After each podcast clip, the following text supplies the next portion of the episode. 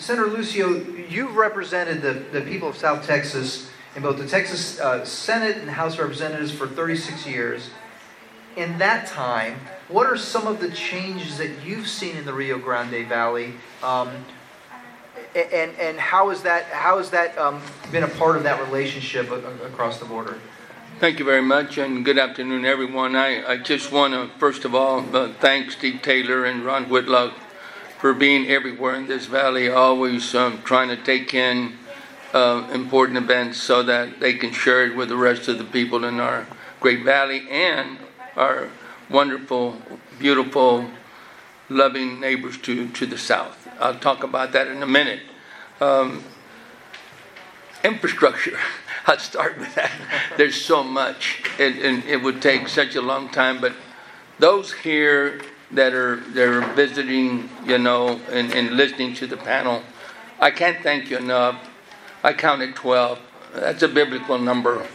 And you can go out and spread the good news. I want to thank you because you're part of a great puzzle that has been placed together. If we could be invisible and look down at the Rio Grande Valley and also northern Mexico, we would see people like those on this panel that are working real hard in different areas of the valley, different parts of northern Mexico and the rest of the Republic of Mexico for that you know, in that case. I've been there. I can't say enough about the wonderful people and the experiences that I had in the last 36 years in Mexico. Just about every sector of Mexico except, you know, where the beaches roll in. I didn't get a chance to go to those places, but we met so that we could work with one another and form partnerships and be able to grow together. But let me tell you a little bit about the things that I saw happen while I was a state representative and a state senator. When I got to Austin, there weren't any spaghetti bowls in Austin. You know what a spaghetti bowl is? You know, all the highways going over each other. That's a spaghetti bowl. That's what they call a spaghetti bowl. We spend billions of dollars, and now there's at least 8 or 10 of them throughout that region.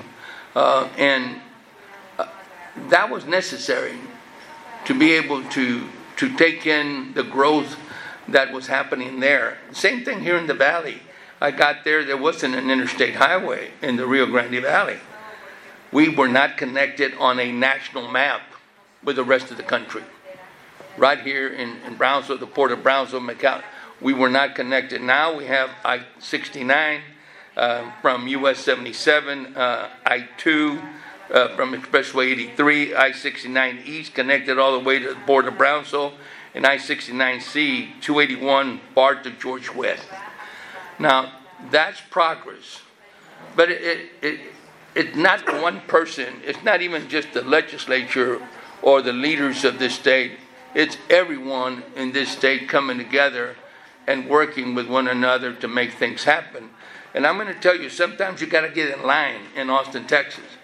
And I got in line for one special project that became something that both sides of the river will be able to capitalize on in the years to come. But we became part of the national map through these interstates. Farm-to-market goods were delivered much faster and safer. Passed legislation.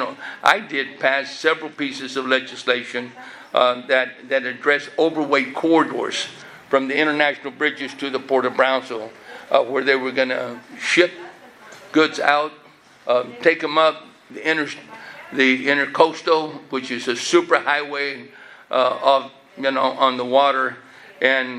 And so much can be said of what that means to this area of the state and country. We feed the world. We feed the country. People in Boston and the East Coast and San Francisco on the West Coast and everywhere in between are eating salads. Their salad and all those goods come from here in northern Mexico, and we're grateful to have the NAFTA, which started at very slowly, but now it's a multi-billion-dollar, agreement between Mexico, the United States, and Canada. And they changed the name. I didn't realize that until I saw it in the internet. But going on to business and technology, the birth date of the internet was January the 1st, 1981. We didn't know anything about it, did we? Until much later. My office didn't have internet until 1991, along with the general public and the rest of the country. And I had dialed up internet back in those days to be able to get connected. Now, Proposition 8 broadband will make Texas safer, smarter, and healthier, enhancing public safety. Networks requiring proper investment to deliver reliable broadband service in our evolving interconnected world. Proposition 8 allows for funding to address critical upgrades for public safety and the next generation 911 services. We've always wanted to improve health, and that's most important. So broadband access can reduce the burden of time and the distance to access quality care for providers and patients. Proposition 8 will make telemedicine available to more Texans than ever before. Elevating education along the way, students need access to high-speed internet to ensure they can fully participate in modern learning environments, both at home and in the classroom. Broadband access delivers the tools that schools need to help kids become digital literate. In 1989, I decided to run for the Texas Senate. But before I did, I didn't realize that we had a little fax machine for an entire 150 members of the Texas House of Representatives.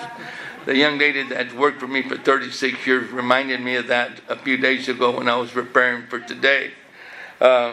GPS was invented by Gladys West, an African-American woman, mathematician, in the early 1990s. I bet you didn't know that. Cell phones for personal use were invented in 1983. They were kind of heavy, I remember. Now we can't live without one. Everyone's got one. And everybody's texting when they shouldn't be texting. And we know that when we look left and right. Now we can stream on laptops, tablets, and TVs. In the early or late 60s and early 70s, party lines were a thing of the past. But that was the thing then. Home phone lines that you shared with your neighbors. And we remember that, being in line at a booth. I still remember that right now. I was just in grade school. Now, I come to NAFTA. Why did USMCA, United States-Mexico-Canada Agreement, replace NAFTA in July of 2020? I asked that question. And the answer is the USMCA, which substituted the North American Free Trade Agreement, is a mutually beneficial win for the North American workers, farmers, ranchers, and businesses. The agreement creates more balanced, reciprocal trade, supporting high-paying jobs for Americans and grow the North American economy. We know what this has done, not only for Texas, but for the rest of the country. So we're very fortunate. I want to just touch very briefly in terms of census and the census that have taken place since 1987. Cameron County grew in 36 years from 260,000 to 421,000 plus. Hidalgo County, a big one, 383,545 to 870,781. I think it's all those babies being born at DHR. I'm told that between 900 and 1,000 babies are born a month. Looking at the population in elementary schools, that's at least 1.5 elementary schools a month. So do we have to plan for the future in terms of the education of our children? You betcha. And I hope that those that are elected by, you know, generations that follow are as proactive as Diane here. Our commissioner is probably the most proactive commissioner I ever confirmed in the Texas Senate. And I'm so proud to sit right next to her, because I can boast about that. And just let you know that you have great people that are sitting here that really care about our region and our people. And that's so important. In Willacy County, it went from 17,000 to 20,000, slight growth. Starr County, 40,000 to 65,000. But you know where the growth is. So with that growth, you know, and let me compare. Florida's population grew 1.9%. Texas population grew 1.6% to 30,029,572.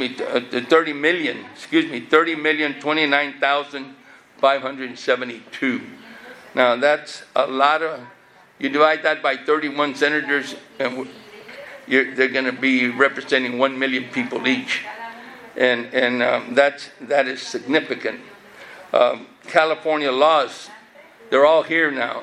People are coming in from California, people are coming in from New York, people are coming in from other parts of the country, but California laws 0.3%, New York laws 0.9%. This shows that Texas and the Rio Grande Valley are growing at a higher rate than average. Higher education. Look around. I came to school here in 1965, after I attended Texas A&I in Kingsville for 1 year, and my government teacher told me to sit in the back of the room because I was Mexican, and I didn't want that kind of environment, so I transferred back to the Valley. And here we are. I witnessed such growth. There was two buildings here when I came in. Two buildings we were going to classes where the old high school here in Edinburgh used to be. That's how we started here. Pan American College, Pan American University. And then here we go with legislation that I was privileged to carry to bring in university systems, UT, A&M. The rest is history. I don't have to go over all of that. You know what's happened. Billions of new dollars went into let me go back a little bit. I was very privileged to work with these institutions, but one of the things that I really liked what A&M did was the programs they established to address the workforce of tomorrow. Actually, the workforce of today that we need for tomorrow. But this would set us up and make sure we attract manufacturing jobs to this area of the state, which are direly needed. Good-paying jobs. In public education, billions of new dollars went into public ed. In the last two sessions, ladies and gentlemen, $15 billion new dollars have gone to education. Our budget in Texas right now is nearing $100 billion for the biennium, which means $50 billion a year. And we're addressing every issue up there. I say we because I was privileged to be vice chairman of the education committee when Senator Dan Patrick was a senator from Houston, and also with Senator Larry Taylor out of Galveston, who retired this year as I did. Privileged to have had a bird's eye view of what public education in Texas is all about and what we need to do to save at-risk students from dropping out of school. That is my number one issue, and I'll gladly tell you today that if we don't do something about that, they'll end up in four different lines. It's either a welfare line, an unemployment line, a criminal justice line, and the worst line of all is a suicidal line. And that's happening.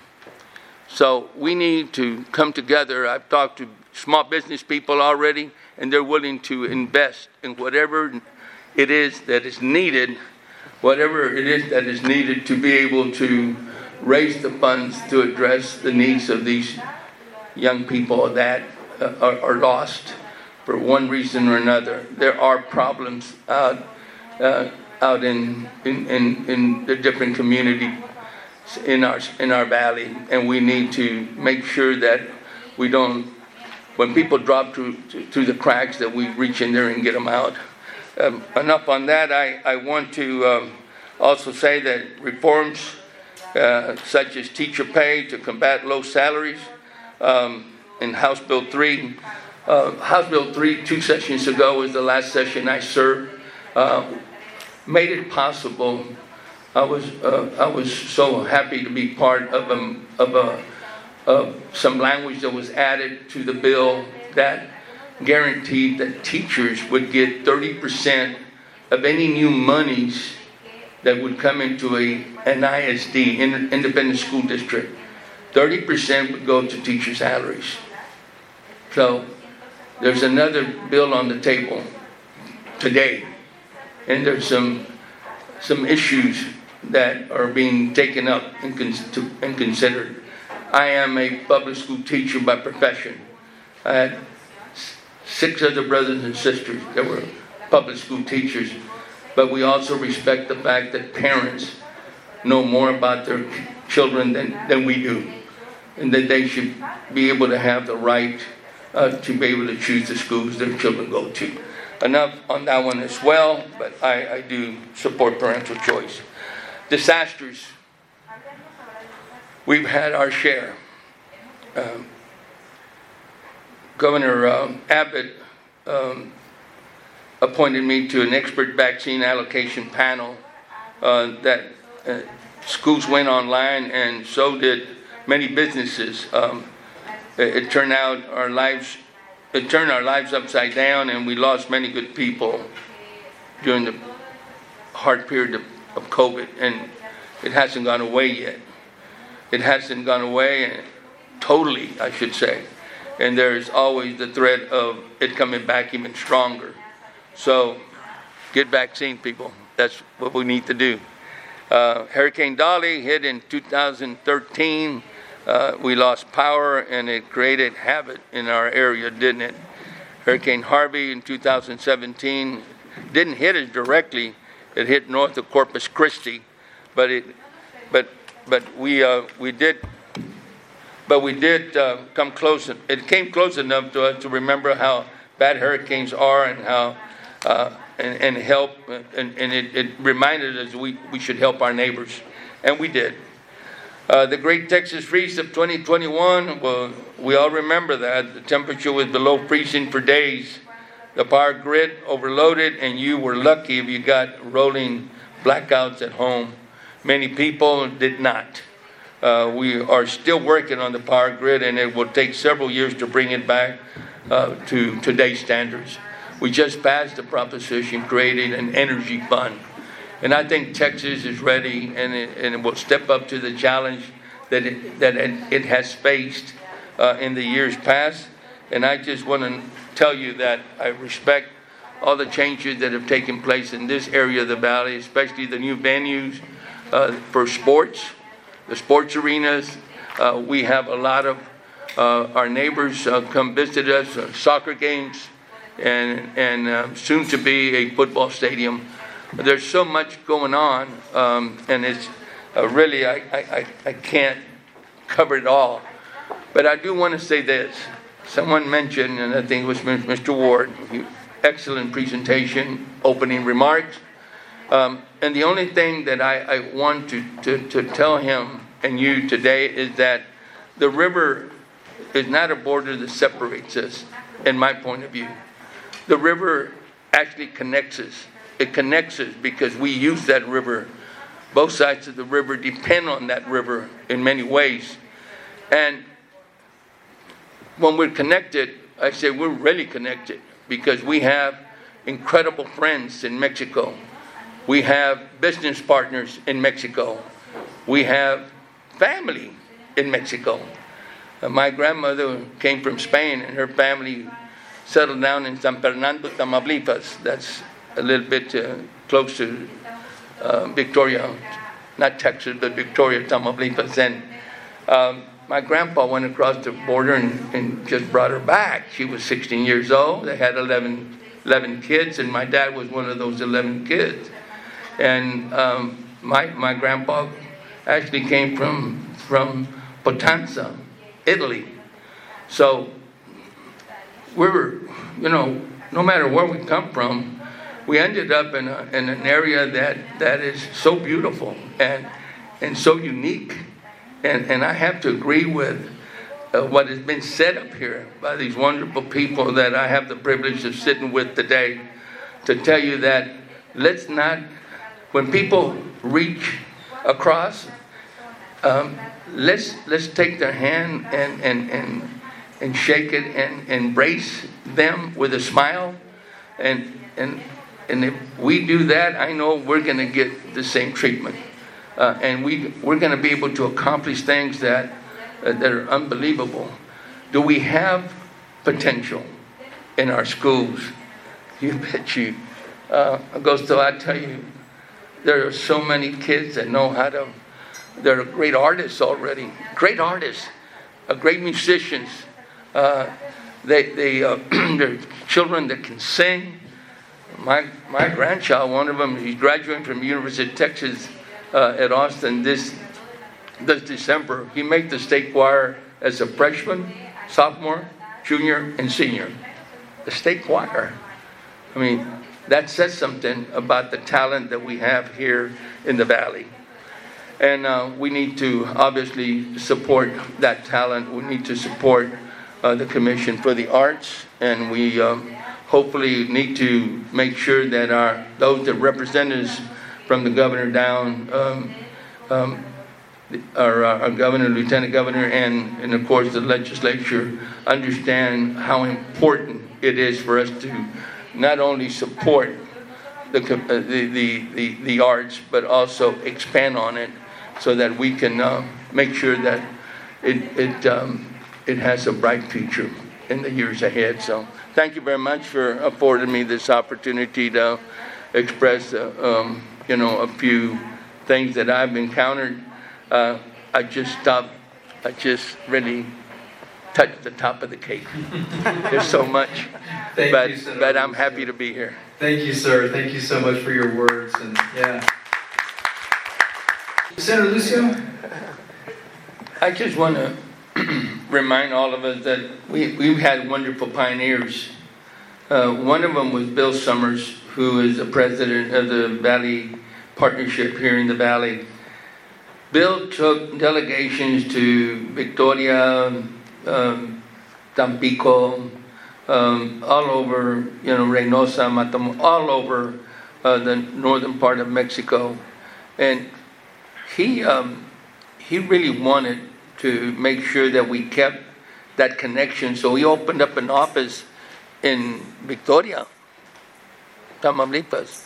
And, I think we need to go back to something like that, have a presence in Mexico, Victoria, maybe Matamoros, maybe Reynosa, maybe all three, and have someone from Mexico maybe man those offices so they can articulate to the masses there what we're trying to do as we try to promote and support the arts on the border, on both sides of the border. That will strengthen our resolve. That will strengthen our ties with Mexico. I love the fact that we could be known to be the capital of the arts right here in the Rio Grande Valley. Why not?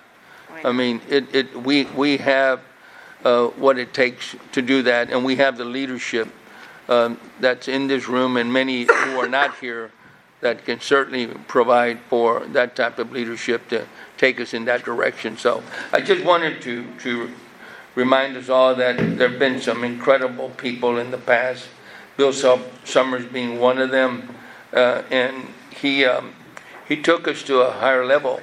And we used to have a commissioner, a good neighbor commissioner. Texas had a good neighbor commissioner, appointed by the governor, confirmed by the Senate back in the day. And I can't see why we can't do that. And then Mexico can do the same thing. A good neighbor commissioner to Texas or to the United States, but in Texas. So we can work together and strengthen our countries and our state. Thank you. Thank you, sir. And I'd like to thank all of our panelists for joining us today and sharing their valuable perspective. As the Dean of the College of Fine Arts here at UTRGV, I am particularly grateful for your commitment to the flourishing of the arts. Thank you again for attending our panel discussion, and I hope you enjoy our reception afterwards. Thanks so much.